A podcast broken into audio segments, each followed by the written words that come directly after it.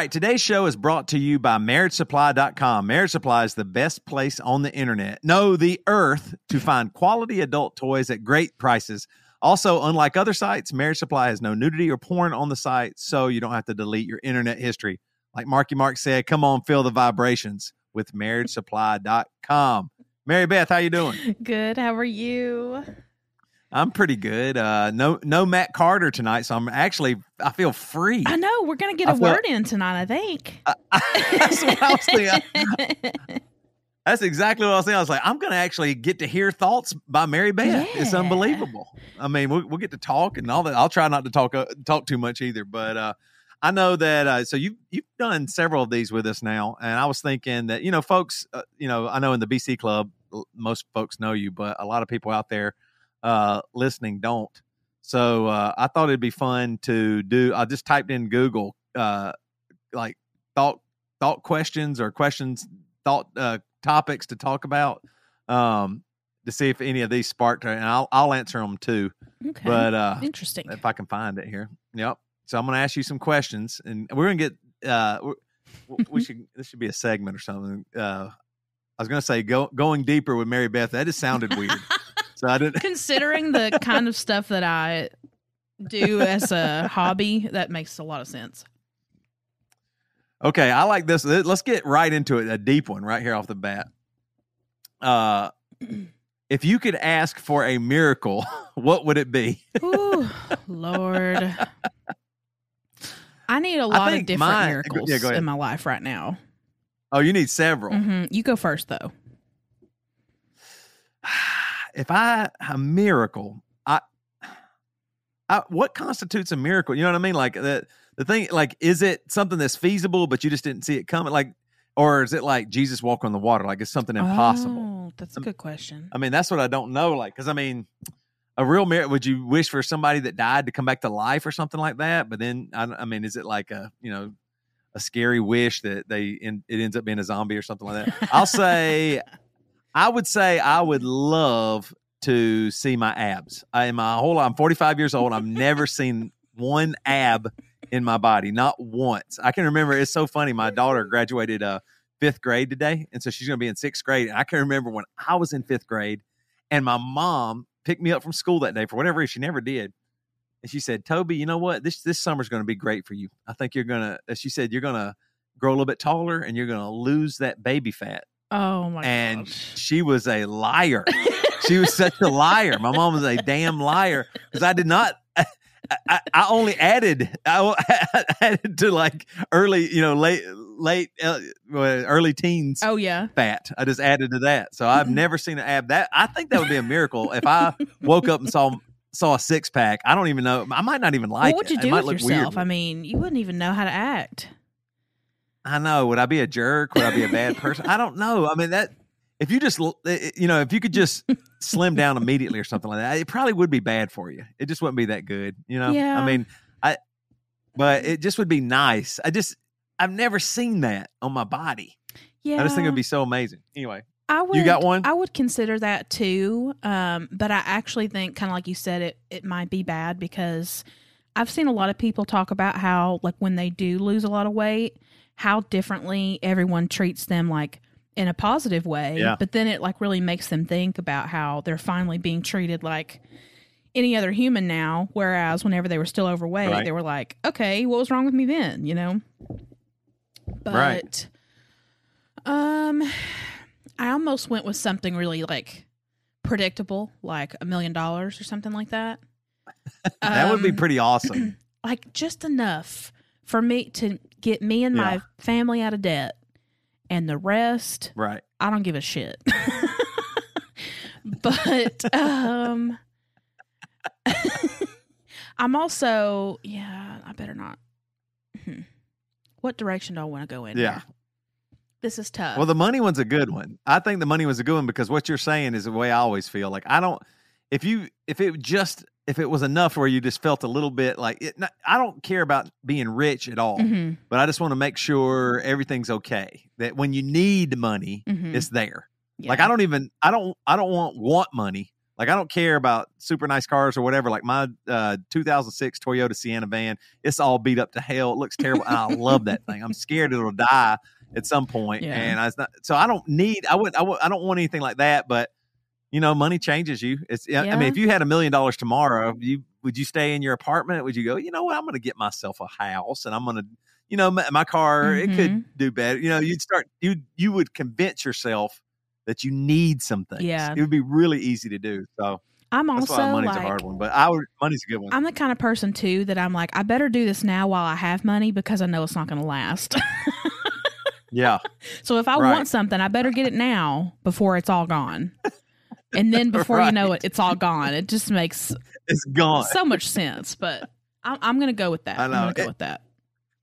the the funniest thing in the world is when you have a little bit of money and you just uh, you know you walk a little different. You know, oh okay, you know I, got- I guess you know you order something on Amazon and you don't sweat it, or you Mhm. know you don't look for the cheapest price. So it's just it's good.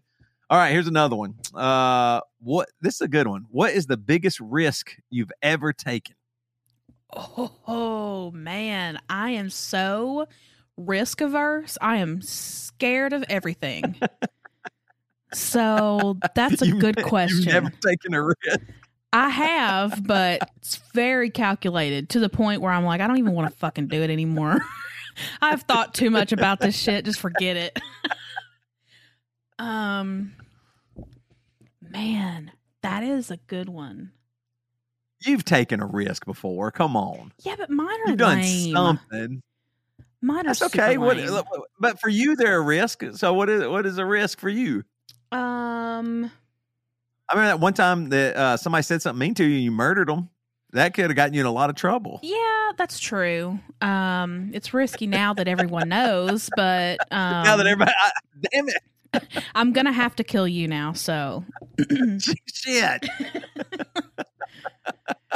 Like, I'm thinking of stuff like I took a risk and moved in with someone I didn't know, or, um, Yeah.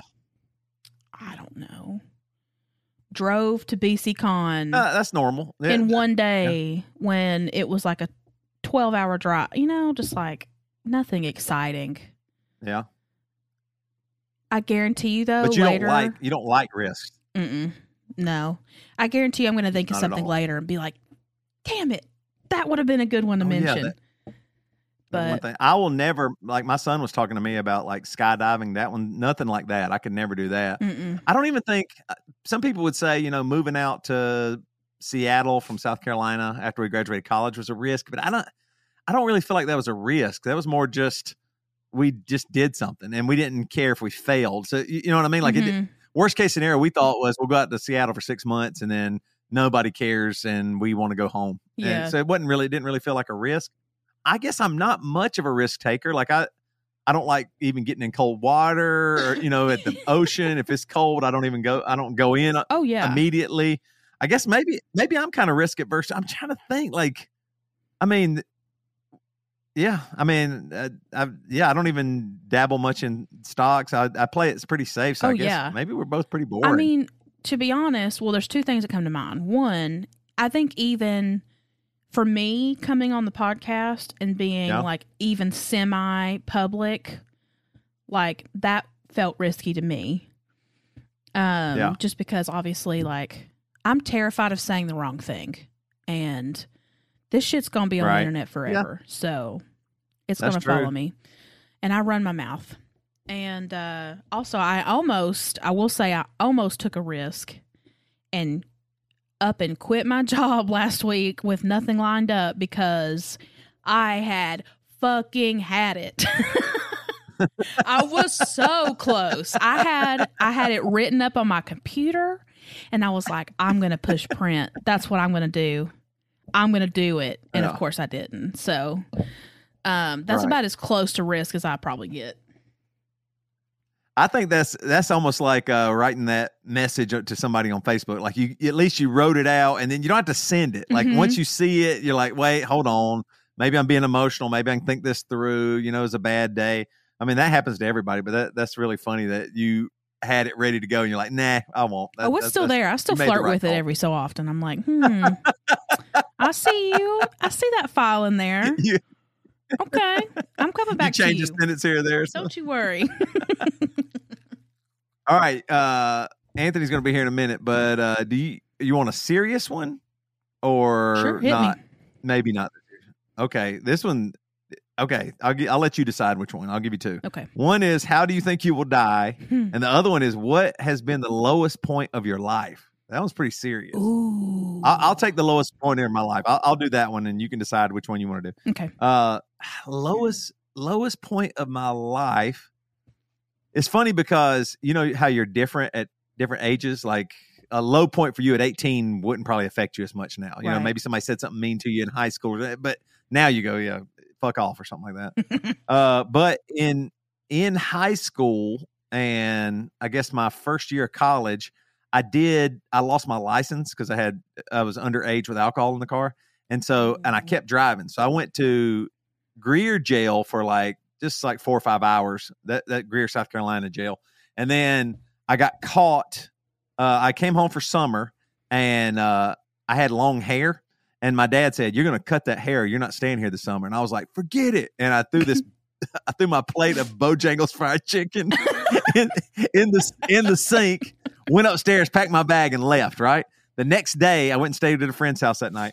Uh, the next day, I'm driving to my summer job, and I was speeding because I was late, and a cop pulled me over, and I didn't have a license. And I went Oh, to shit. Greenville County Jail for two days, and that felt low. Mm-hmm. I mean, that felt low. I mean, I just was. I mean, there. You know, Yeah. it, I was scared. I didn't know what was going to happen. I don't, you know, and I was like, oh man, because I, was in a cell with like twelve other dudes, and they, I mean, they were kind of nice, but they they messed with me a little bit. They didn't do anything bad, but just like, you know, saying they were, you know, uh, you bet one of the guys like uh, I was trying. I had a mat. I slept on a mat, oh and one of the guys was like, "You better sleep with your ass to the wall, or you're gonna get fucked tonight." I was like, "Oh shit, here we go."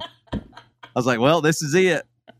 This is it." This is how I go. And he was, yeah, I was like, "Well, I'm either gonna I, either I'll hate it or I'll love it. We're gonna find out probably in an hour." Not how I wanted to So experiment, but I'll take it. Right? yeah. I didn't think it'd be quite like that, but you know, uh, I thought at least I'd have a story.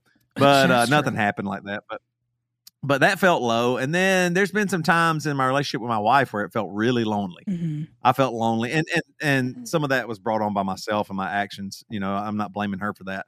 Uh, but that that relationships with people, friends, or your you know somebody you love, uh, that can that feels the loneliest Mhm. and lowest sometimes. You don't know because you go to them when you're low, Yeah. and if you can't go to them, is because of your relationship. That's bad. But Yeah. uh, yeah, those are two for me. Yeah. What about you? Did you end up in jail at all? Not yet. No. Not yet. I'm surprised.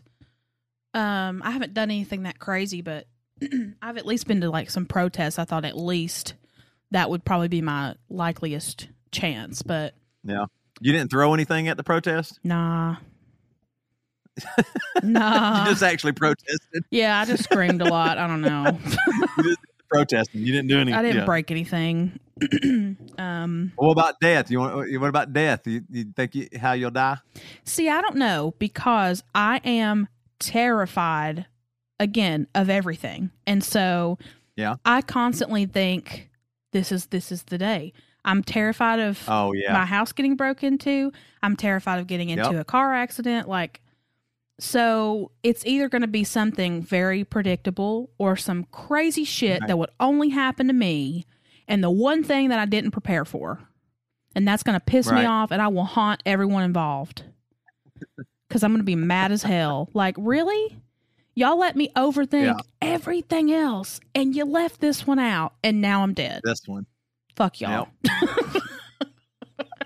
I'm a total hypochondriac, so I think I'm. I've been thinking I was going to die for you know most oh of my, my, life. God. And especially my life, last I was year, like, I bet. Oh yeah, I mean, I just thought, oh well, I'll get, I'll get something. And Mhm. the funny thing about me is when I think about my death, I always think I, I'm going to go. Oh, I feel like the my last words will be, oh, this is how it, and then I'll be dead. oh, this is what it, and I'll I'll die. Every time I've ever got on a plane, when I've been on a plane, I think, oh, when it goes down, will I be screaming or will I go, "Ah, damn it, I knew it? Or you know what I mean? Like I, I don't know. I just feel like I, because I've thought so much about dying that I just go, oh, like you said, like if, if something caught me off guard, I that I'd be more mad than, yes. than maybe that I was than dying. The, the dying part, I'm just like, well, I got to die, but I'd be mad like this is what it was. Shit, like I, it's gonna be. I. I just know that. And it'll, I'm scared it'll be something really embarrassing, like you know, like Yeah. anal cancer or something. I can't, or something, you know, like I did, I did something, I just did something stupid, yeah. and it just it just got me and i was like damn it that's what it is but i don't know it, it'll probably be something stupid like alzheimer's and you know something normal it'll be cancer or alzheimer's or something like that but yeah. i don't know i don't i, I mean i don't think i am scared as much as i used to be i think more as i've gotten older i'm like oh well i'm get i, I made it this far hmm i did make it to 45 so that's pretty good Yeah. i mean that's not that's not too old but i mean making it to 45 is a little you know i, You're almost I like probably have halfway there, kind of. how old are you your late 20s Yeah, 26. 26 or mid 20s.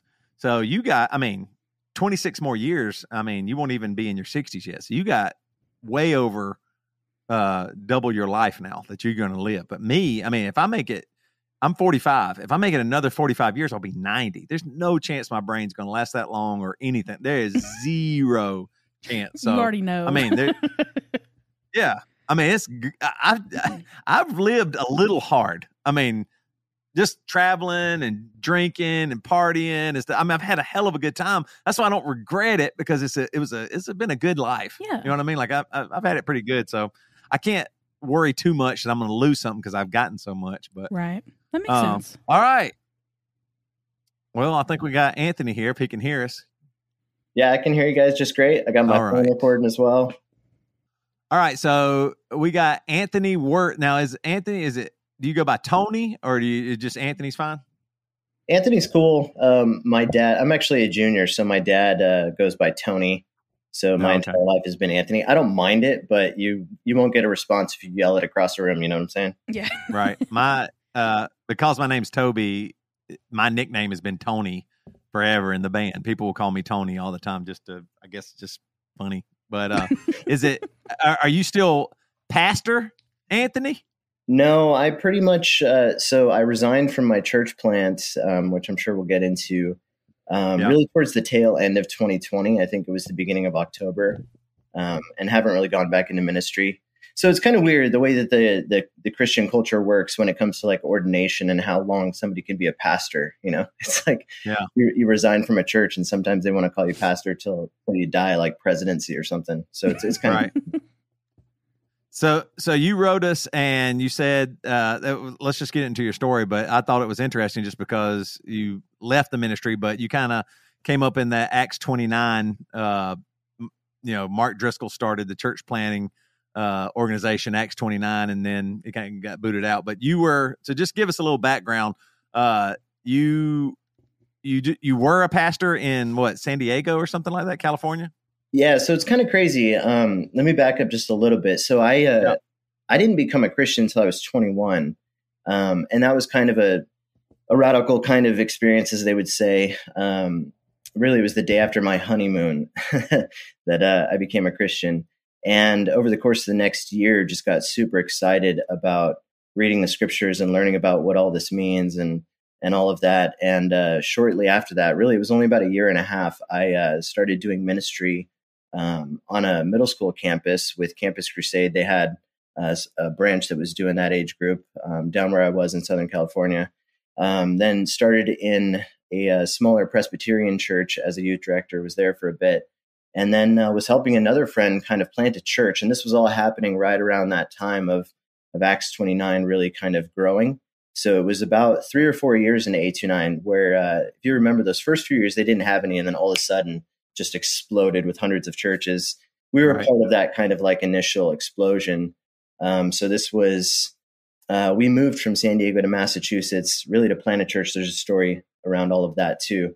Um, but we moved in 2008 and joined A29 in somewhere around 2010, 2011. Um, so you felt was, like you were doing some God's work for leaving San Diego. I oh, mean, totally. You, I mean, I've, I've, I've, known several pastors like, I got to go plant a church in San Diego. Nobody leaves San Diego. yeah, right. No, we get we get the question all the time. It was it was a it was a weird thing. I mean, there's there's a whole huge backstory to it, but um, the whole church planting concept and when I had first become a Christian, it was my my attitude and desire was very entrepreneurial. I had actually come out of the restaurant industry, really wanted to open a restaurant. Um, and then when I became a Christian and I heard that you could start churches from scratch, I was like, "That's a thing! Like you could do that!" and uh. I just got so inspired by it. And then all of the content that was coming through A29 and all of those other um, really everybody who's kind of a part of that tribe, you know, the Gospel Coalition, Desiring God, all those kinds of things. And yeah, um, so I was just absorbing that content like crazy, and uh, got this email from a friend who was like, "Hey, you want to move to Springfield and plant a church?" And uh, me and my wife were like, "What? No, no, no chance in hell. We're moving to Springfield." First of all, what's funny is me and my wife didn't even know there was a Springfield, Massachusetts. We're like, we're like Illinois, sure, that'd be cool. And he's like, no, Massachusetts. We're like, there's a spring. Anyways, so uh, like, no way. Um, but then, sure enough, these this this random sort of things just started happening. Um, the church that I was ministering at uh, started going just really kind of bonkers. Uh, major splits happening. Um, the church that was supporting us financially with uh, the ministry on campus couldn't help us anymore. And uh, the house that we started renting this was right at the, the right before the bubble burst. Um, yeah. these people weren't paying the mortgage so we had nowhere to live. I had no money. Uh, uh, and we were like what should we do? So we were like let's revisit that email. And we are like yeah, let's start a church so we so we were like all right we'll help you plan a church um, so we sold everything like no joke um, we had a two year old and a two month old um, and we packed up our chevy tahoe uh, I took my kids and my wife to the airport and I started driving. And uh, a few days later, we were in Western Massachusetts. And uh, never yeah, been so before. Never been to New England. Uh, had only been to New York City one time on our honeymoon, not thinking we would ever live two hours away from it. Obviously, yeah. but had never been to New England, so had no idea what the winter was going to be like, what the culture was going to be like. Oh boy. Um, we got. Were out. you? Uh, so when you chose uh, Acts 29, though, were you like a Mark Driscoll fan or like would you follow him or what made you choose Acts 29? It was just your friend connection? Yeah, a bit. So here's kind of what happened, right? We so we we get out here, and uh, the initial plan was to help this guy plant a church, and the story behind that was there's this Russian church in the area that's uh, just so culturally Russian, but they've got uh, the means to reach more people, just not the actual ability to and they recognize it. So they're okay with like the huge you know handful of families that they've got in this church but they want to meet you know reach more english speaking people. So they ask this friend of mine hey we'll fund it we'll give you whatever. So he's like yeah and then i'll help him do this right? Well like six months into it both the russian church and this guy were like yeah we're not really on the same page and so they decided to squash the whole deal me and my wife were like dude we sold everything and moved across the country right. to help this guy start a church and now we have nothing so this is where A29 comes in. We're like, should we stay? Should we go back? Um, and man, I don't know how to explain it because it sounds really odd unless you've had some of these kinds of experiences. But over the co- course of the next month or so, just walking through our city, there was something about it that me and my wife were just like, yeah, we, we got to be here. We got to stay here. And so uh, we decided to stay and figure out what it looked like to find some coaching and some help and um, so A29, um, just because I already had a bunch of that content already, reached out yeah. to them.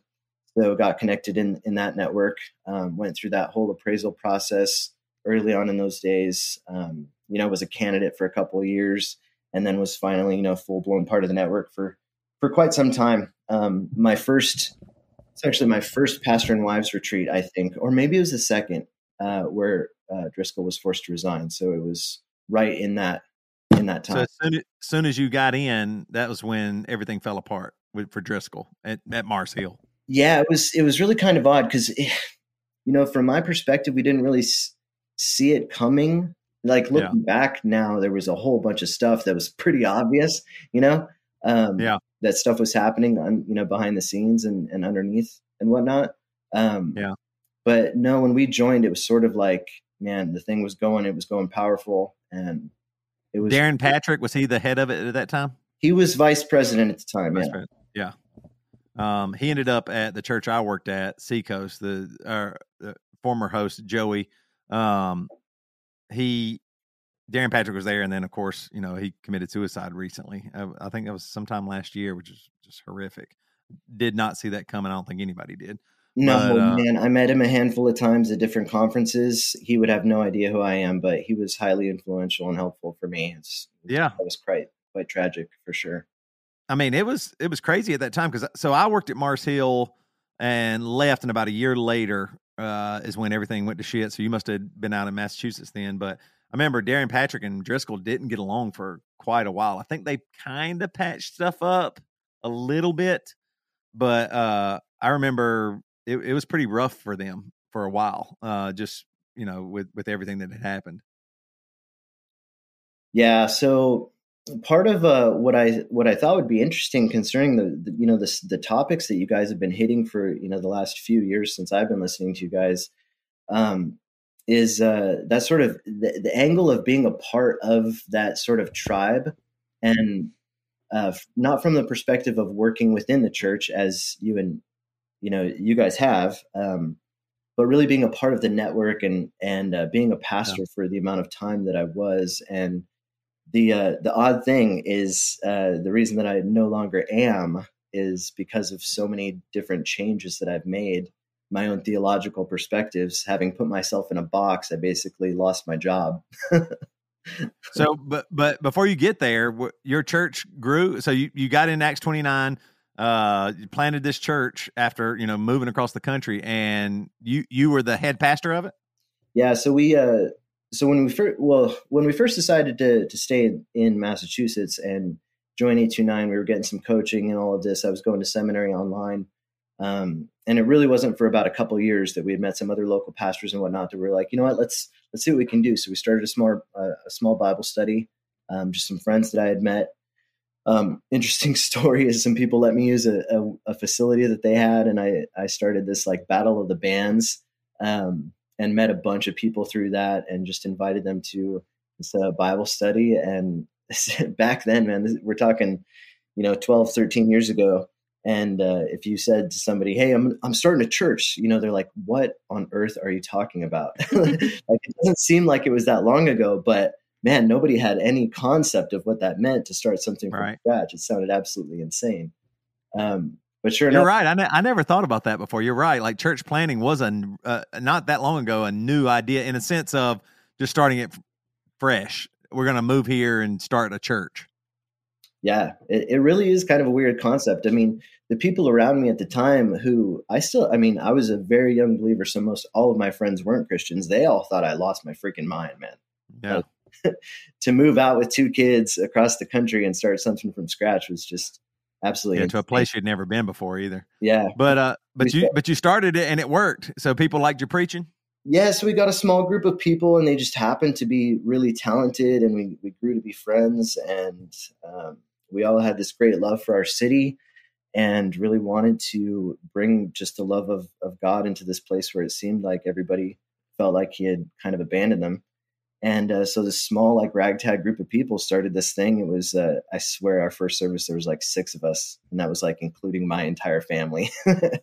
um, and then, yeah, it just started to started to grow in this place where everybody said there's no way to plant a church, and grew to multiple services, grew to great leadership, grew to providing for my family. Um, yeah, and you just and you were just doing the normal preaching every Sunday, caring about the growth. I mean, what is that? What the is that what it was like? Your day to day was that like just writing sermons and trying to grow the church. Yeah, so so here's what's weird, right? Is initially no, that wasn't the plan. Um, having not been raised in the church, like that was actually something that I almost immediately felt was something that was wrong with it that it was so event based and so stage centric like that was it always rubbed me the wrong way when i would walk into those mega churches in southern california and just be like oh my gosh there's so much money in this place just in this one room. Right. You know? Mhm. um, and so no that didn't drive me at all. I really loved the idea of people meeting in homes around their city and literally loving their neighbors you know and so that's kind of the way that we got off the ground but then what's nuts is subconsciously the show began to override that initial vision. Um, because we started doing what we did on Sundays really well.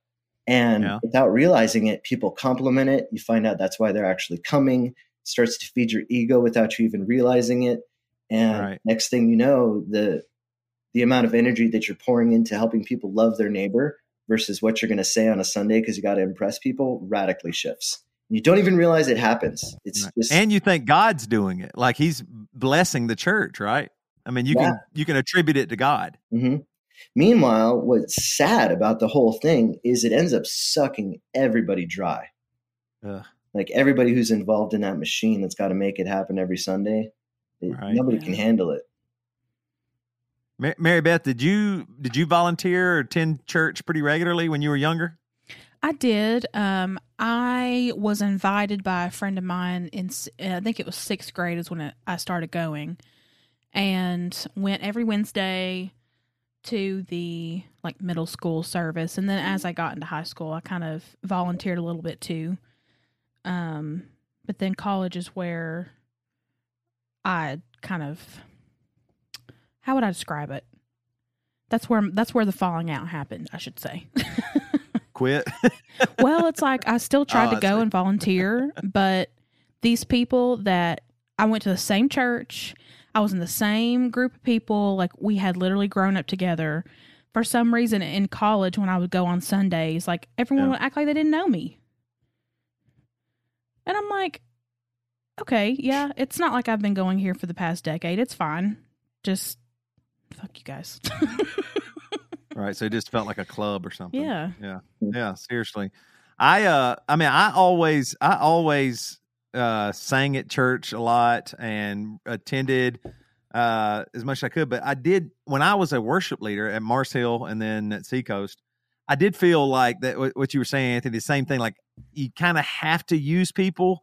Like you need their you need their bodies and their skills and just them being there and you know they're not going to get paid but they're going to give their time and they're doing it for the lord so you feel kind of good but man thank god the sound guy showed up you know or you know stuff like that for me because it was always something like that like i had to i just had to ask people please can you do this? Do it i mean you know can you please be here for band practice and can you show up early before church you know so we can set up because we were a mobile campus and so we had to set up everything and it was just it did really feel like it it burns people out and honestly i think nobody totally realizes it in the moment. When i'm saying this i'm looking back on it. In the moment i mm-hmm. thought i'm doing god's work. We're we're you know preaching the gospel and doing something good in our community and people want to serve. But i think it just gets brushed over that you're just kind of using people without totally realizing it. Yeah, man, that's exactly what I'm getting at. Is like because I don't think I I would venture to say the vast majority who've bought into this system, this machine that is exhausting people and Yeah. is sort of stealing our joy without us realizing it. Um, I don't think the people behind it who orchestrated it were necessarily trying to do something that was negative. I think they were probably trying to do something that was very positive. Um, But without realizing it, yeah, you're you're trying to convince people to play guitar on a Sunday instead of shovel their neighbor's driveway when the blizzard comes. You know, Yeah. Right sort of yeah Like, well, what's really more important? Right. So did you you were talking about ego? I mean, did you think did you see bigger and better things like were, did, at, at that moment when the church started growing and you're you know paying for your life for your family and all that stuff, you're hiring people, the church is growing. Did you think, oh man, we're going to be the biggest church in Springfield and maybe even bigger? Yeah, actually, for for a bit there, you know, one might say that we were probably within the top three of the largest. uh, I mean, our city's only like 170 to 180,000 people, so it's not huge. But where we are located in the metro areas is pretty dense, and uh, yeah, I mean, we ended up buying a bar that was 15,000 square feet that we turned into, you know, our church and used it for a bunch of other stuff. And and it was right in the heart of the entertainment district too. So I mean, we're right across from the largest strip club in New England. so oh wow, Wow. So people knew people knew who we were, you know. Um, Yeah. And even if they didn't know me personally, there's still a lot of people who just know who I am and know, know the story, you know, to some extent. Yeah. Um, not that You I'm ever like say, big like- you know. Did you ever do billboard like a billboard sign or whatever? It said like "Show us your tithes" across from you know like "Show us your tits" or anything. You know, like did you did y'all compete with the uh the strip club at all since it was across the street? That's brilliant, honestly. Show us your tithes. Oh man, one of the funniest one of the funniest moments was uh remember back when uh, they were revealing that Trump was, had had cheated on his wife with whatever her name was, who was a stripper. Yeah. Well, when she was doing her tour, she stopped by that strip club, and so there were signs. Oh no way! It was How hilarious. funny. Yeah, right next to our church, dude. So people are getting out and walking their kids next to these huge posters with their, you know, knockers hanging out. it's hilarious. That's so crazy. Okay, so you uh you, your church is growing, it's getting big. What uh, okay, so something bad started happening obviously inside you, I guess, but I mean, what what started going wrong cuz it sounds like everything was going right and you said people called you a fool for moving out, you know, what are you doing? You're losing your mind, you're going to move out to Massachusetts. And now it seems like they're going to would say that again if you quit. You know, you grew this church and it's doing awesome and now is it the same thing again? What what started happening to lead to the downfall? Yeah. Okay. So this is, uh, I don't know how theological you want to get here, but basically, three years all the way. okay. So a few years ago, um, I was I was just committed for some reason in my head to preach through the Sermon on the Mount. Was just reading it every single day for like six months. I was memorizing it, and I was like, I really want to just preach through this so bad, and however long it takes, I just want to dig into it deep because I found it so compelling. And then I realized, well, if I just start here and he's talking about the kingdom, but nobody really understands what that kind of breakthrough means, I need to tell them the whole story. So then I was like, okay, well, I better summarize the entire Old Testament. So then I started reading things that were outside of the tribe of like A29 and the Gospel Coalition and Desiring God and stuff. Um, you know, different people like N.T. Wright and, you know, like Tim Mackie, Yeah. the Bible Project, and, you know, those kinds of Scot McKnight and, and so forth um, brilliant scholars, but have a completely different perspective than the tribes of which I was a part. And Right. slowly but surely, they started convincing me that that uh, everybody who doesn't agree with John Piper isn't necessarily a heretic. You know, Right. I, was like, I was like, oh my gosh, these people are really smart, but they totally disagree with who I thought were the smartest people on the planet. You know, and Right. uh, they began i began to see them as as like i said their points of view more compelling and that caused me to as i began preaching through the old testament confront those passages and those stories in a different way that kind of you know caused a lot of question rubbed people some wrong way um, you know the questions being like how serious is anthony really taking the bible because we take it really serious and it seems like he's turning some stuff into like myth or allegory or whatever you know and so they Yeah. kind of got a little concerned and then and then when we got to the sermon on the mount and Did, did that start creeping into your sermon when you, when you say people started noticing that was that in your sermon what were they what were they noticing about you yeah they were noticing that my theology was changing that my Yeah. My understanding of how to interpret the scriptures and the story of god and all of that was was shifting and uh, and it was stepping outside of the box of the tribes that everybody had either come to the church because of or knew that I was a part of and it was like Right. where's Anthony going with this, you know? And it was difficult for me to navigate how to share that with people because you you can't just stand up on a Sunday morning and shock 200 people, 300 people, you know, with some radical different Right. belief because that's just not it's not nice, you know? it messes Yeah. with people's heads. And, and right and you're the person they trust to give it to give them the hard truth you, you know and now you're you're they they're scared you're backing off because uh, i'm assuming the same as mars hill you were pretty calvinist pretty oh, uh, yeah, Oh, yeah, right very like it was yeah, yeah. very much. Preached it, taught it. Yeah. Yeah. Um, and so everybody's like the the hard gospel and this is what the what it is. No you know probably no no women preachers. I remember when i was at mars hill they didn't even like anything feminine with art. Like i, I was over the like the hallway outside the sanctuary putting art up and i was told that the art was too feminine. And i was like Oh what? It just it, it, it's art and it looks good.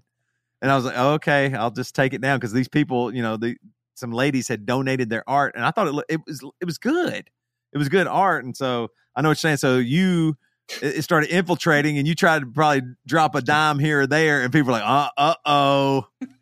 Is that what? That's, exact, that's exactly what happened. So I would drop little hints of different things and even refer to different authors and different books. And as people started noticing, there was a lot more conversations with people that ended not on great terms. And then there was, you know, some Mm.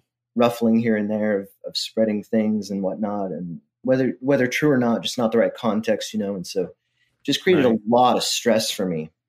Um, now, I what was happening with you and your wife though? Was she seeing this change? Was she scared? Well, yeah. So like I was talking with her a ton about my difference of opinion, but like the the ripple effects. So here's here's the weird here's one of the weirdest things about being a pastor is ev- we want everybody to think deeply and to question everything until they've come to the truth, right? We want that for everybody Yeah. as a pastor, except pastors aren't allowed to do that. Yeah. Right. like a pastor, once a pastor says this is the box that I'm in, they have Yeah. trapped themselves. Mm-hmm. So to step out of that box freaks everybody out. Right. Um, and so you got to be really gentle with who you talk to and how you talk to them and what you talk about, and um, which really kind of stinks and it creates a lot of stress because you want to just be as open as possible, but you also you got to navigate every relationship differently.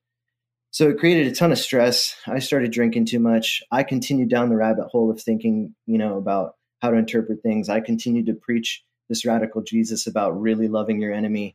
And then when it came to other passages to interpret, such as women in leadership, that became a sticking point. I had to say to my leadership, like, I can't be a part of A29 because they make such a big deal out of it.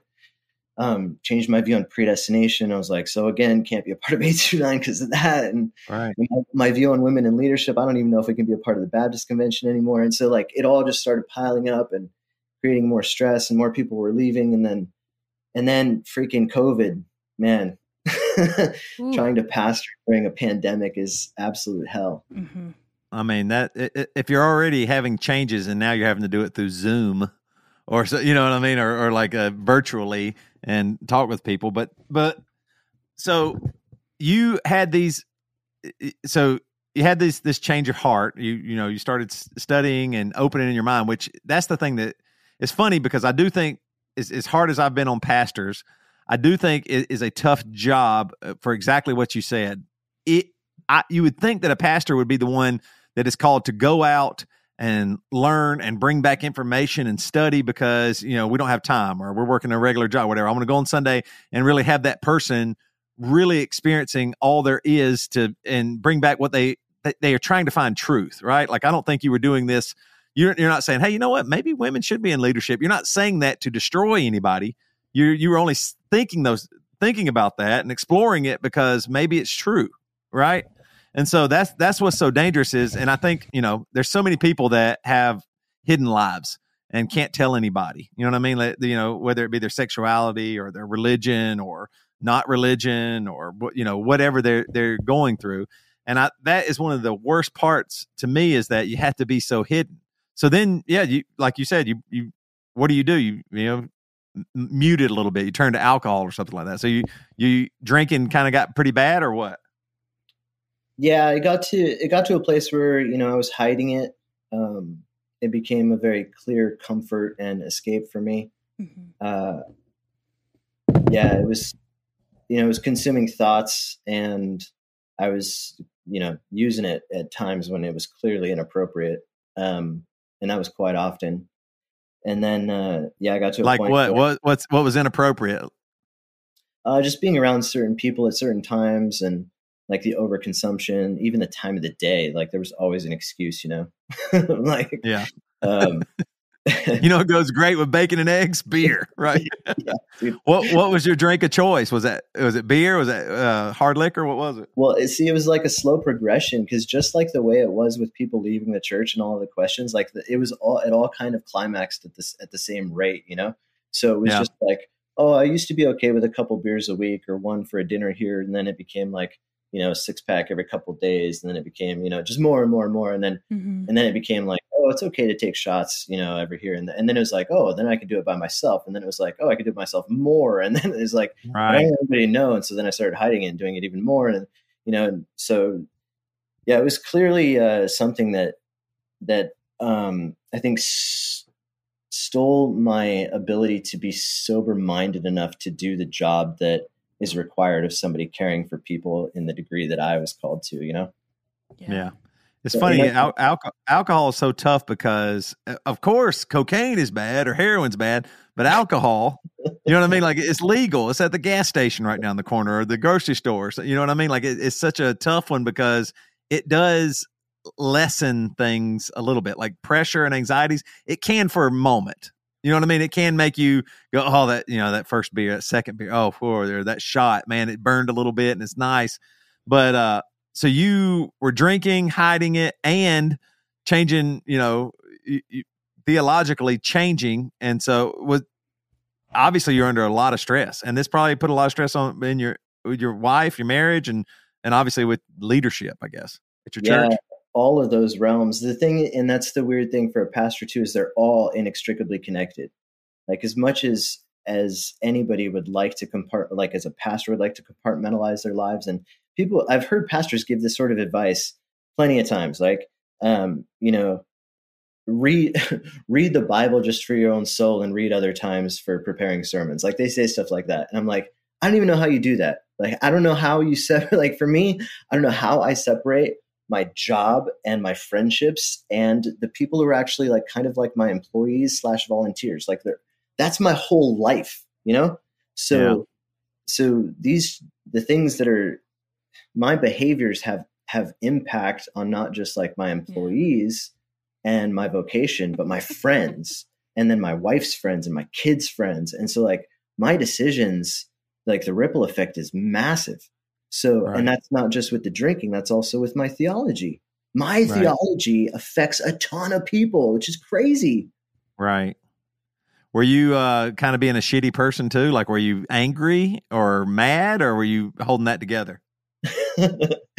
um, I guess it would kind of depend on the relationship. I don't I don't think I'm nearly as angry now. I mean, it hasn't even been a whole year, but um I mean, for a good season there there there was a couple conversations that happened behind my back that I figured out spread to you know, spread to a degree that I th- I think was probably unnecessary and way too fast and maybe not as as thoughtful as it could have been. Yeah. But but um I don't blame those people. You know, I, I really think that their intentions were good for me and for my family and for the church. Um, and so initially, actually, like part of the story is that initially I went on sabbatical. I was going to go on sabbatical for six months, primarily for just getting healthy and you know giving up drinking for a bit, and then come back. Um, but after a month of my sabbatical and talking with my wife and seeing a counselor, I was like, if I go back and it's the same kind of church, not just the same theology, but the same like vision and mission and how we accomplish it, the whole Sunday thing being the main thing. Like if that's what I'm going back to, all of that, then I don't want to go back anyways. So why bother?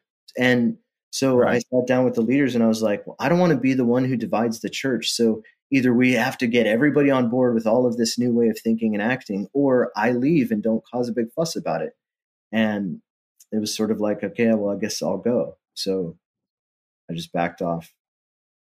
Gosh, it's so it, what an interesting job where like you go, you know what? I don't know about if we're predestined in eternity, or uh, maybe women could preach, or I don't know if maybe hell isn't you know eternal damnation. You know, like the things you're talking about are just like, wait, I just want to think through these. That seems like normal thoughts, but that cost you your career and relationships. I mean, you, you said, you know, like the authority of scripture. Let me think about that.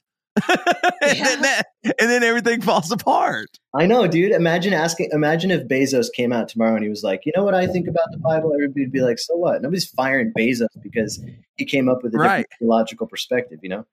Right.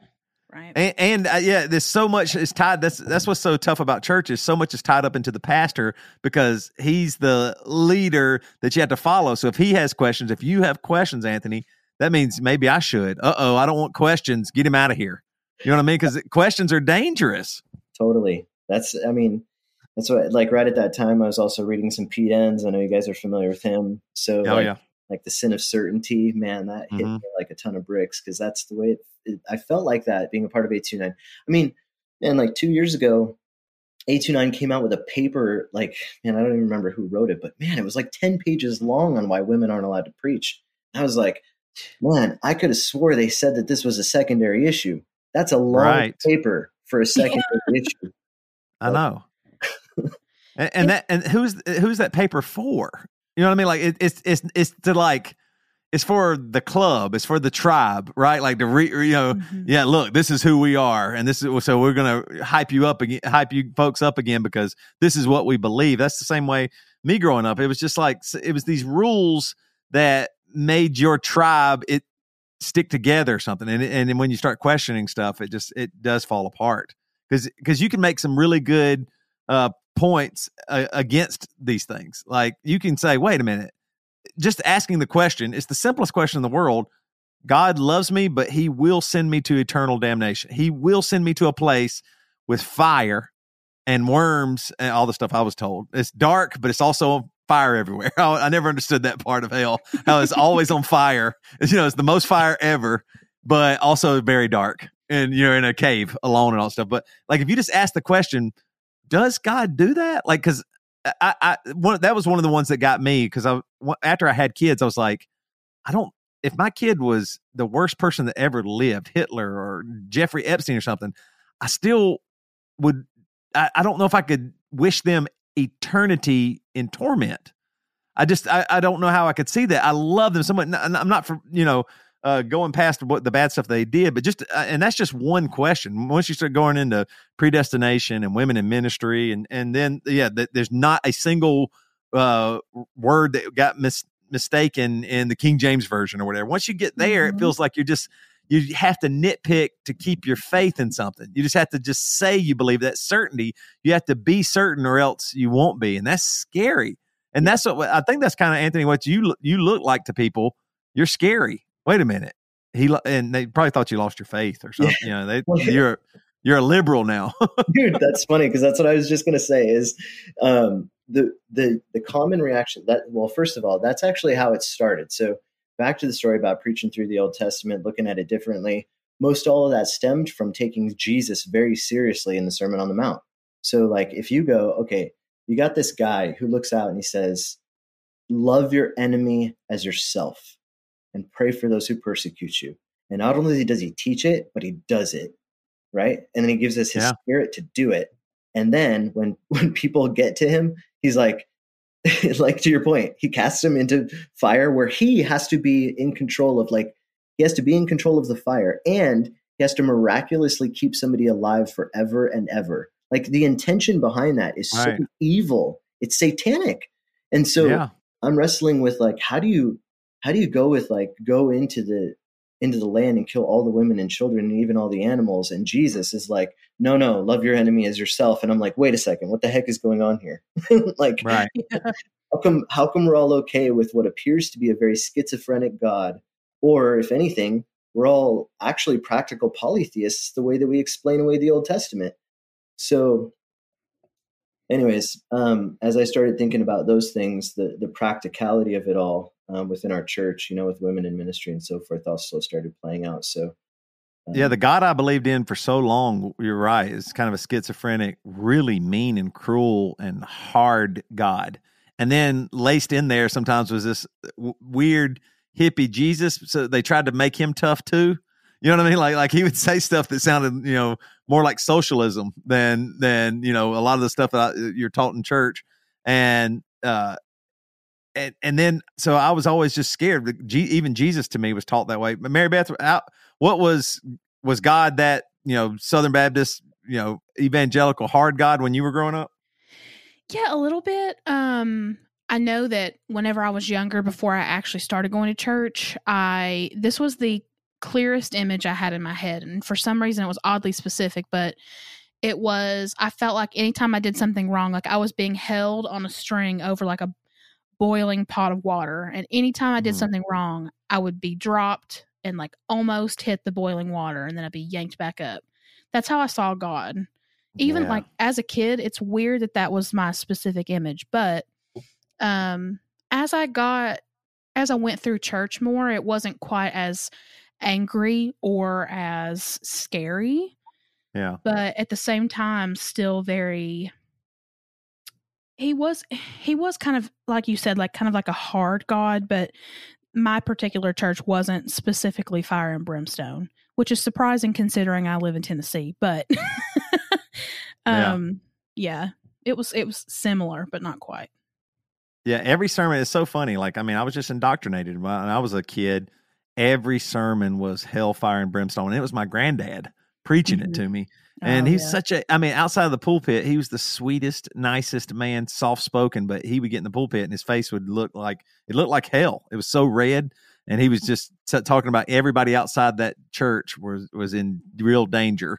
Mm-hmm. And it was just so tough. And I mean, I think the evangelical world got a little bit softer and, you know, wanted to show a little bit more loving God, but still the, the teachings, when we're going back to it, like people still hold on really strongly to especially like with calvinism or whatever you know like what what is pre the predestination or that like you said a 10 page paper about women in ministry and there isn't any leeway to think you know differently even just even just to explore it even just to spend some time exploring that i think that's what's Mhm. tough well so uh they, they go usually, ahead anthony they usually say something like, "Oh, the only reason you're going down that rabbit hole or thinking that way is because of the culture. You're not taking the Bible seriously. You're letting Right. culture influence you." You know.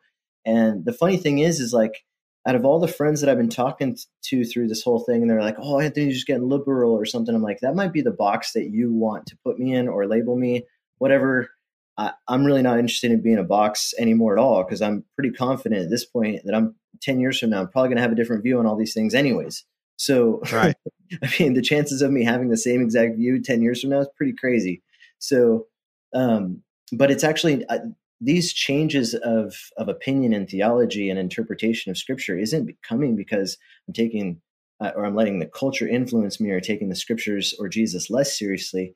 I'd actually argue, and I've told this to many of my close friends, that the reason that I think differently about hell and predestination and women in ministry is because I take Jesus more seriously. Like, Mhm.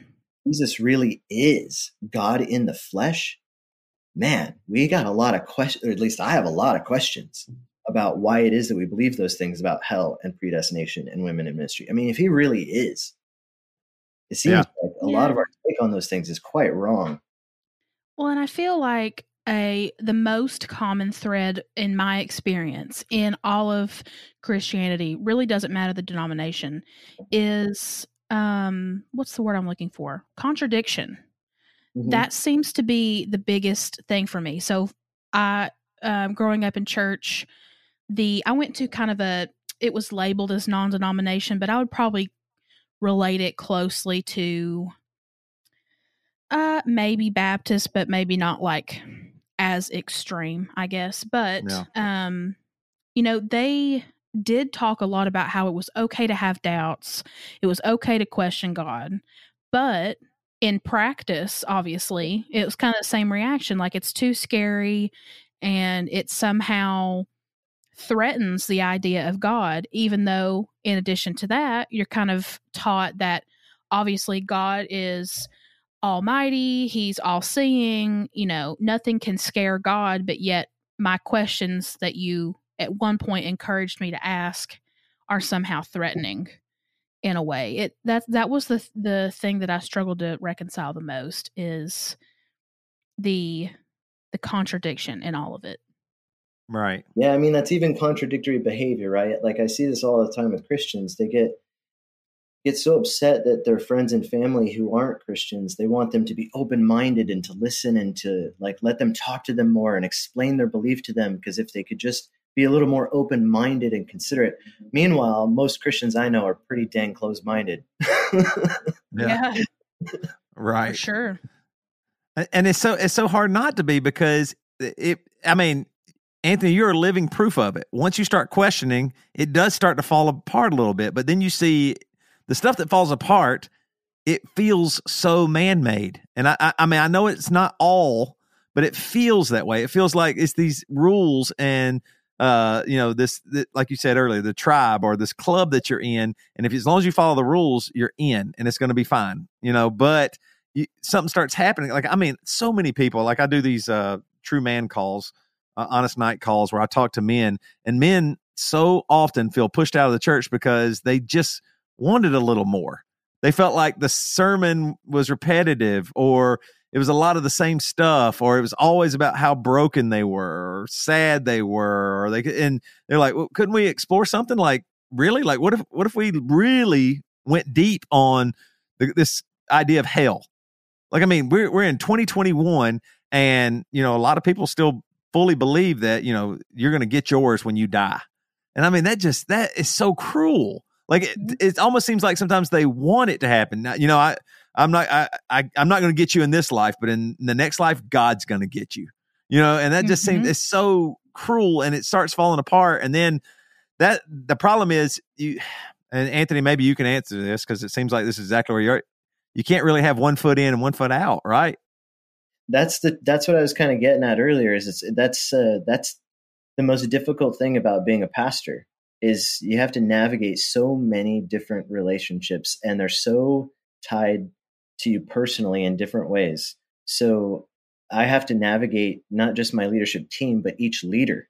I have to navigate then like volunteers or leaders of volunteer groups. I have to navigate what I say on Sundays. I have to navigate my own gospel community or small group. I have to navigate what I say online. I, I mean, everything has to be filtered through. It's just extremely stressful trying to make Yeah. sure that you're doing your best to love that person by inviting them into conversation, but not freaking them out to the point where it's unhelpful, you know, because it can be very startling for people, you know, to hear something different, especially from, like you said earlier, a person that they look up to that they think has all the answers. Now all of a sudden is questioning.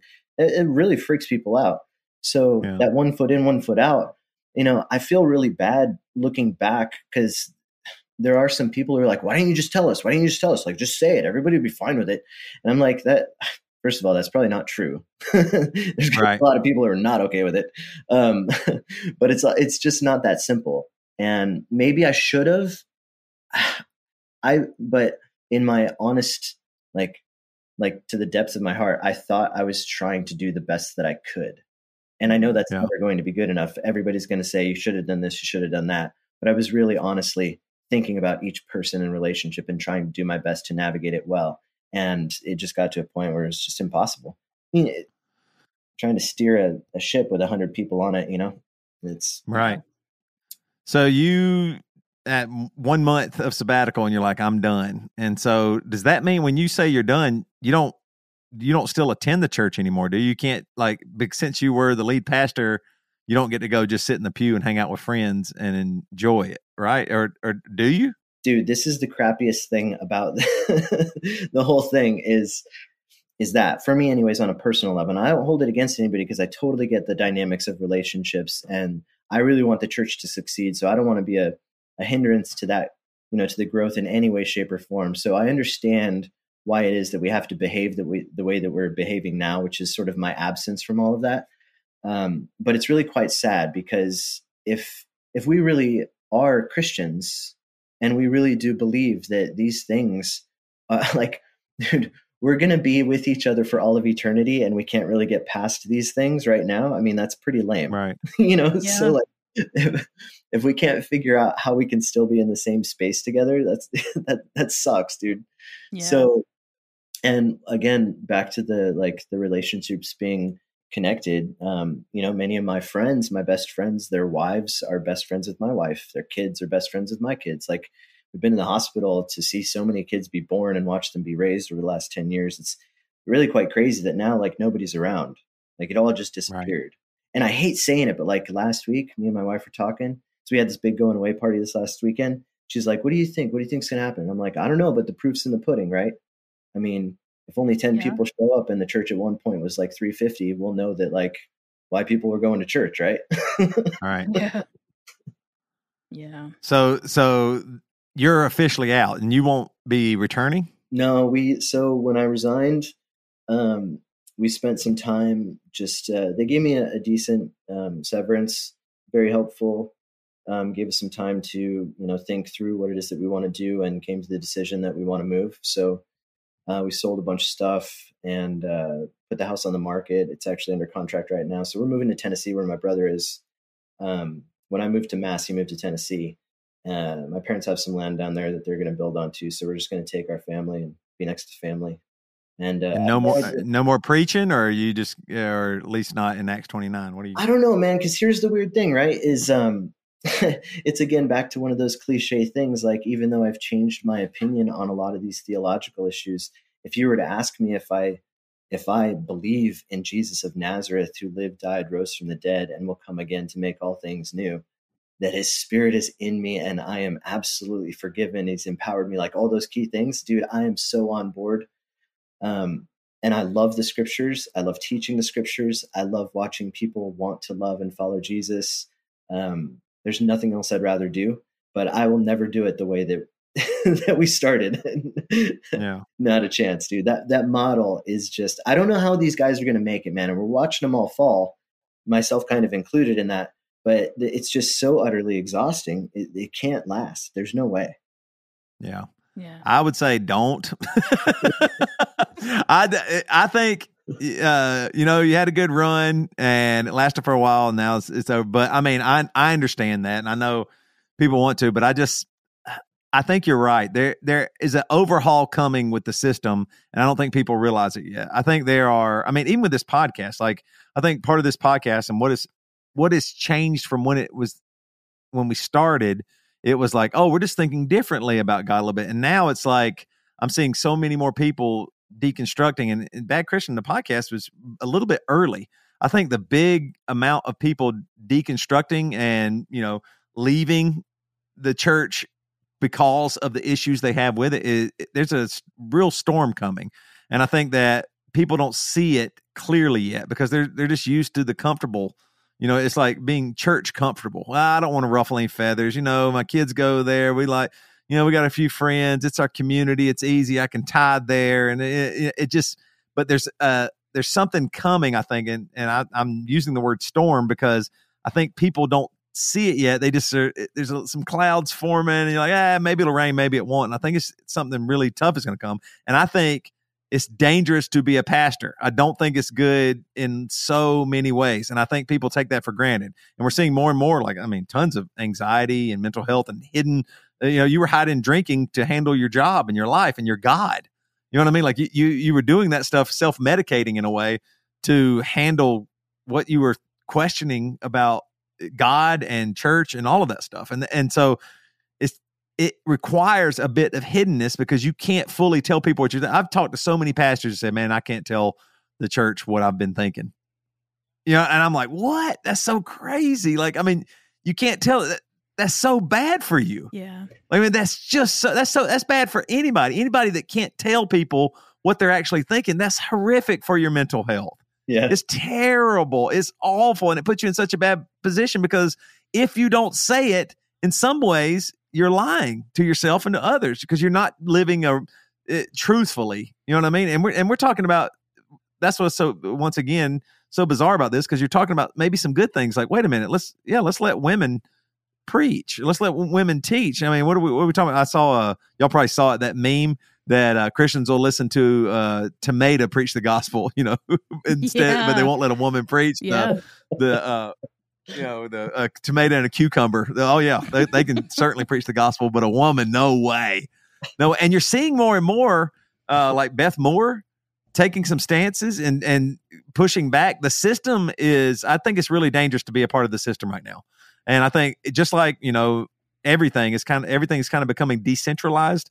I think that centralization, you know, centralized leadership and authority, where you can't move and around a little bit, it's, it's just really dangerous. And if, if people, I, I don't know what's going to happen, but I can see people, more and more people are going to be moving you know, away from it. And that's uh, one of the big things uh, that we try to talk about here on this podcast is just, uh, or what I want us to start talking about more is what is next. Like right now, what what do you do?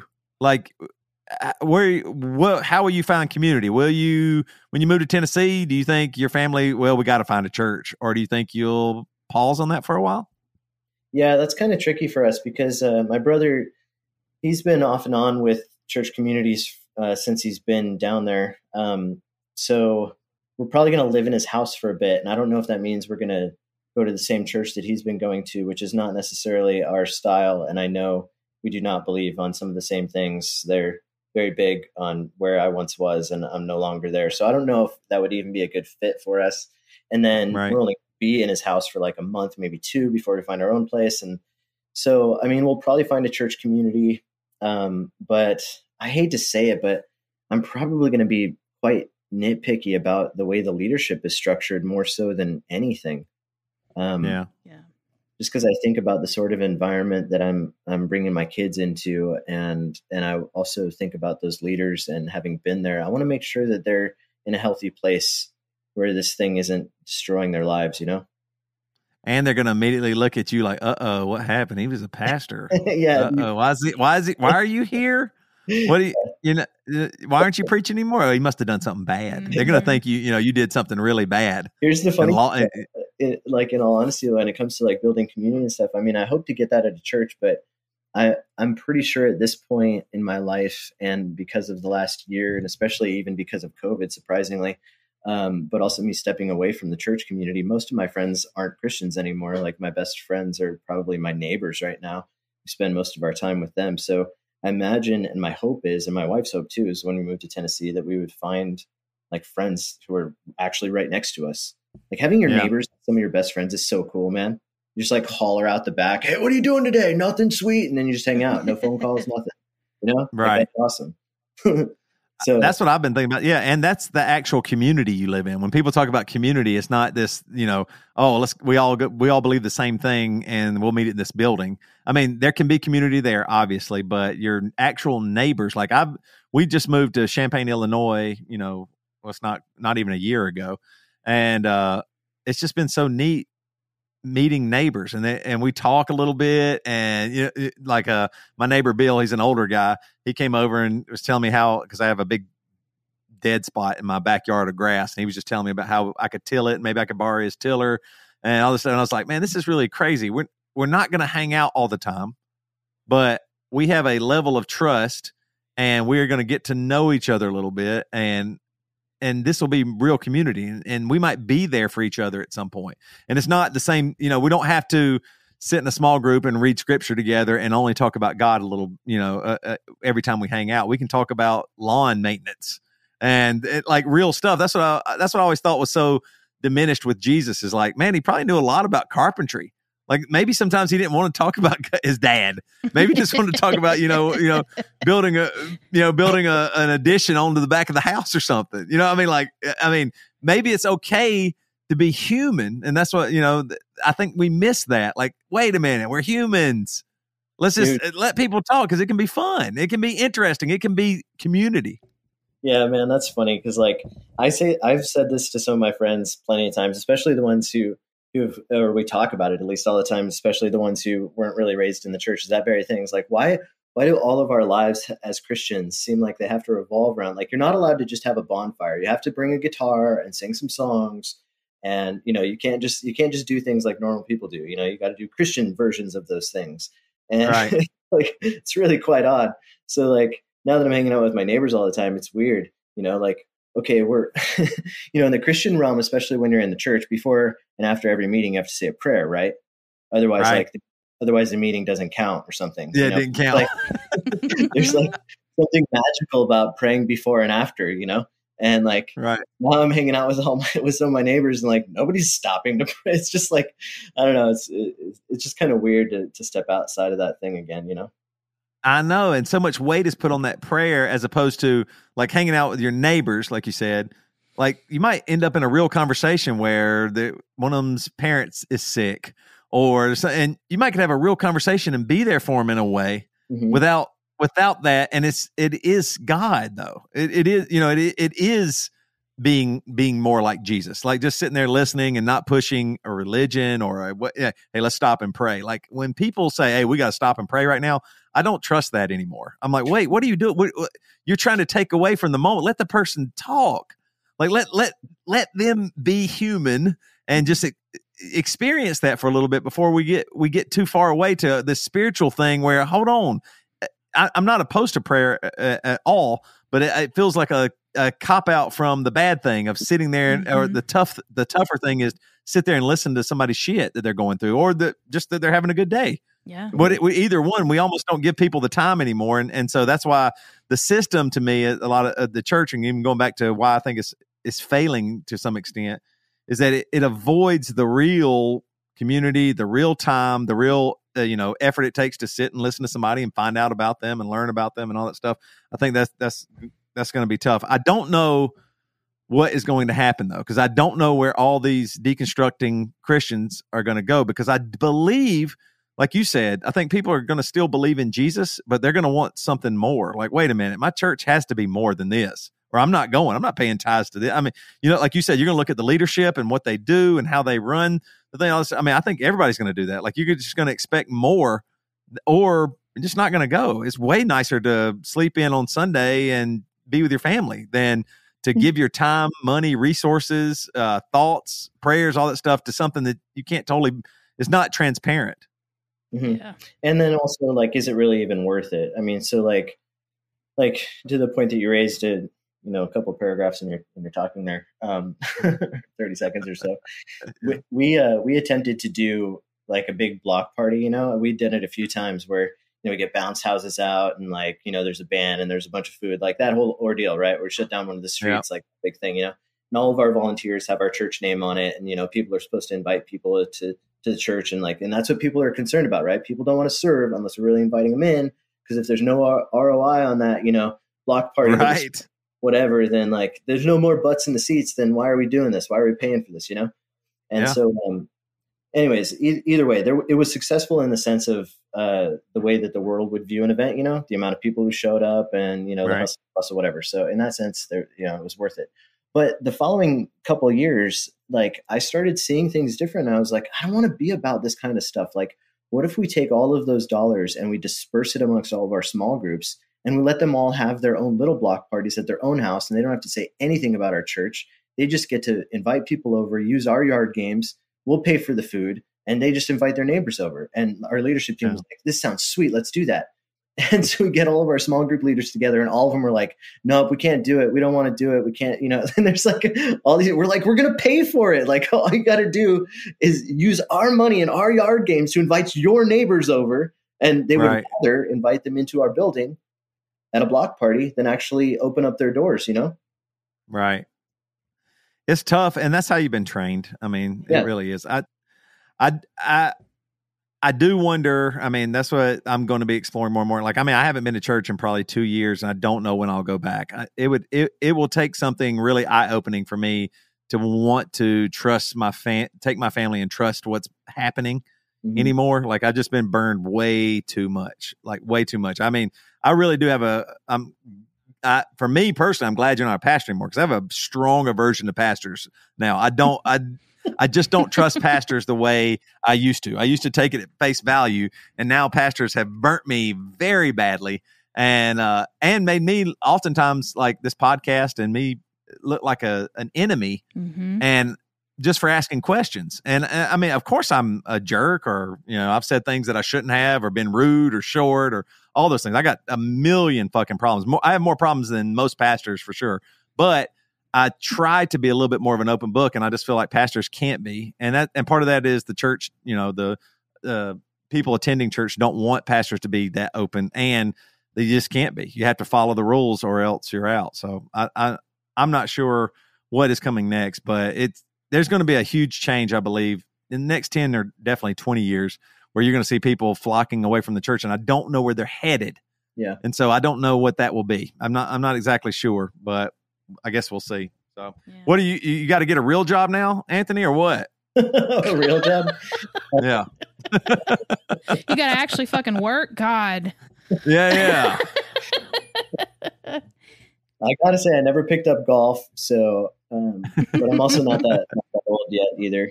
Yeah.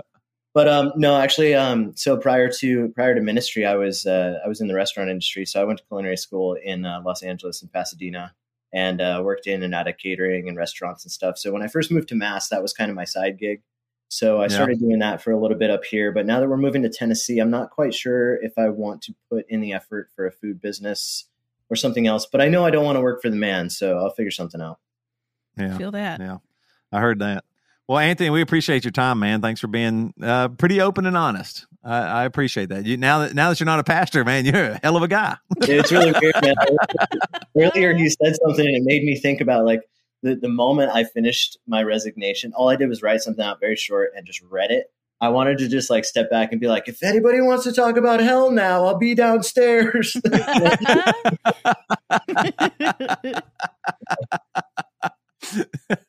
they would have been pretty mad at you if you'd have done that. yeah. Uh, Thanks all for right, man. Well, well, yeah, we we uh, wish the best for you, dude. you guys Absolutely. take care. All right, see you, Anthony. All right. Well, Mary Beth, what do you think is going to happen? You think? I think there's going to be a mass exodus from church, but not religion. I think religion is as strong as it's ever been, but it'd just be it might be smaller groups with a strong belief core that you you join, and it'll be a little bit more, uh, you know, just independent, decentralized. I don't. I, I'm I'm thinking church in the old sense because I I mean I. I, I remember people always saying like uh, Europe they don't believe in God as much anymore and the church is dying there and and I think that's here now. I think it's just more and more people are going to be unaffiliated. Yeah. You don't attend, attend church regularly. No, um, I actually went for the first time, not this past Sunday, but the one before, first time in, in years. Um, but I just went with somebody. But, um, see, I don't know. I think, Do you like it? well, it was my first time ever in a like liturgical, is that the right word? Liturgical church? Yeah. I had never Yeah. been to a church like that before. So it was like a totally new experience. It was really cool. Um, because I'm used to the like Yeah. super contemporary, like uh Right. probably what you're also used to, um, at least recently. So Yeah. but um see i from my perspective at least the people that i currently surround myself with it does i do agree that like things are definitely changing in a big way um Yeah. and i think that more and more people at least people i would say in either my generation or younger maybe are kind of seeing those like plot holes in things and drawing more attention to it. Um, and maybe I haven't Yeah. seen the side of it where they take that and kind of create their own, obviously not their own religion, but their own like practice with it. But I do think that that Yeah. could definitely happen. Um, I don't know though. I think two things are extra polarized right now, anyways, in every in every area. Right. And I think religion's definitely one of them Yeah. because it is so closely tied with politics here. So it'll be Right. it'll be interesting. I think things are changing in a good way. Um, but I don't really know how that's going to manifest yet. I think it'll be that I, I just see more and more people going, wait a minute. I am exhausted. I am full of anxiety. I have Mhm. depression. I, I unhappy with my life or my job. And I can just see people going, wait a minute, I have to be more mindful because I only have this one life. Mm-hmm. And it, you know, it, it seems so cliche, but it's the same thing as the being on the plane and, you know, you put the oxygen mask on you first. I think people are going to start going, wait a minute. I have to really think things through because I can't live like this. It- Yeah. I just can't. I, I don't want to live this uh, un this unhappy right. uh, and be this unhappy. And I'm wondering, and it, I think the idea of God and uh, at its core to me is trying to forgive and trying to explore this creation, Mhm. what the, the whole universe, you know, trying to as best you can, and that ends up being exploring relationships, uh, figuring out, you know, what you believe about certain things, and you know what how you want to treat people, how you want to be treated, all of those things. And I, I think the church has just condensed the message so much that I just I can't go there anymore. I just I just don't like that. I, I don't feel comfortable. I just want more. in church anymore. Um, I will say I felt the most comfortable this past, like at the church that I just recently attended. Um, and it is kind of ironic because the reason why me and my partner wanted to go to this church was because they had a big rainbow flag out in the front yard. Oh, and yeah. I was like, wow, okay. And so we gave it a shot and it was, it was, I, I enjoyed it. Um, but Yeah. I think how do I want to explain it? I mean, I definitely resonate with what you just said. I feel that way to a T. Like I have been I wouldn't consider this the lowest point of my life, but I am I kind of just like sat myself down and I just like realized I am so miserable right now with the way my life is. Like and it's things that I feel like I can change, they're difficult to change. Like in my career right now, um, in my even in my physical location. I'm just there are a lot of good things like um, you know, I I do have a new partner and things like that, but I'm just ready like I am realizing that I can change these things. A lot it's very easy to feel stuck in things, whether it, it is a job or especially religion, right. um, especially whenever there are major consequences for even just talking about things that are outside of the norm. Um, it is it can feel very dangerous and unsafe. Um, and I think that especially risk averse people like us were like, well, we better not like this is the safe route and therefore the best route. But I'm kind of realizing to myself like I can't if if I really want to live my happiest and most authentic life, I can't play it safe all the time. I just can't. And so, yeah. and for me, that manifested in typing up a two week notice on my computer and almost printing it. but I think it, it, manifests obviously in in different ways for everybody, and that could be leaving the church. That could be just being more outspoken about things you're questioning. It could be moving to Seattle. It could be anything, you know. Yeah. Well, I think that's what even what you're hitting on here. It's really true for me. It just can't be certain about stuff as much. Like you know what I mean? Like I was so certain when I was young that I was supposed to go to college, get a good job, get married, have kids, provide, and you know do, get the house, get the, all this stuff. And as I I saw my but my I saw my mom and dad divorce. I saw that mm-hmm. they worked and had a little bit of money, and we were never rich or anything, but we're fine, right? Uh, lower middle class or whatever, and it, it, that didn't even make them happy. Nothing. Yeah. It, it just it was all a big lie.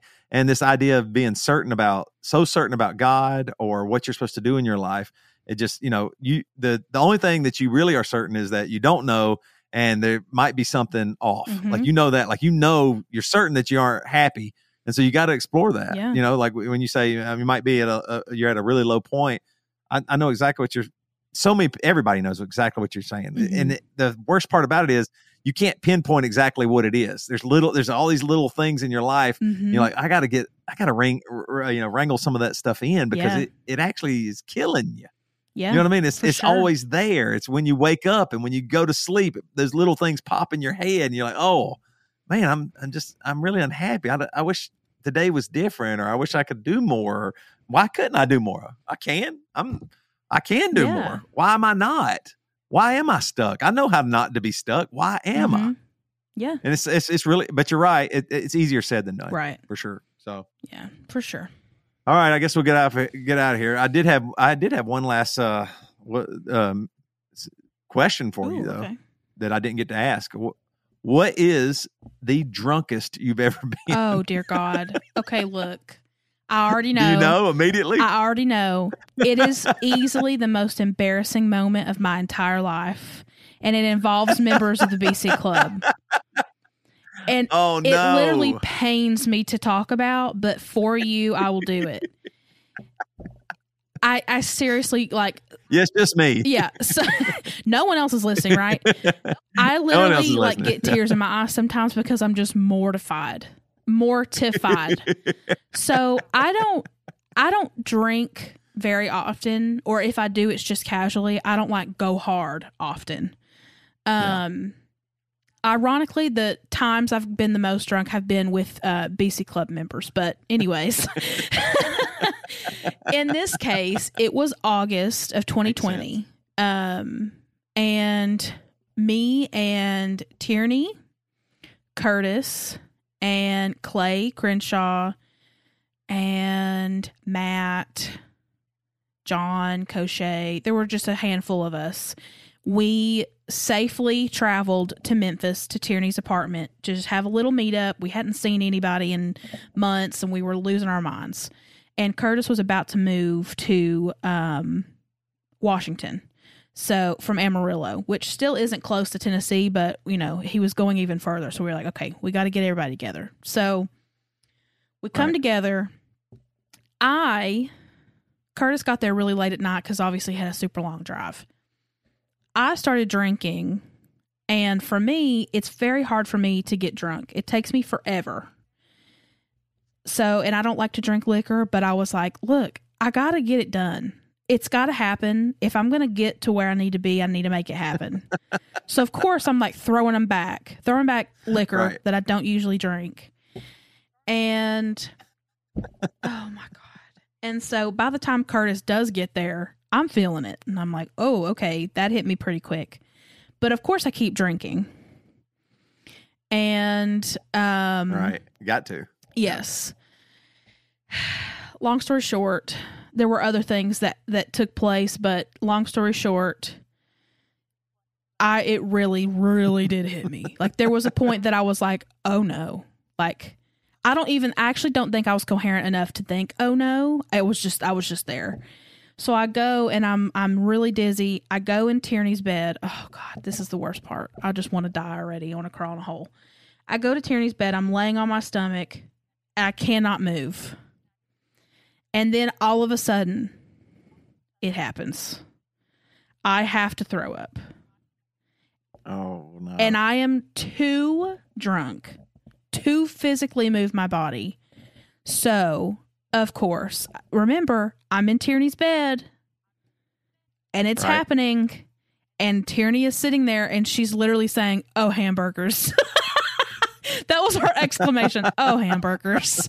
I remember that. I remember that.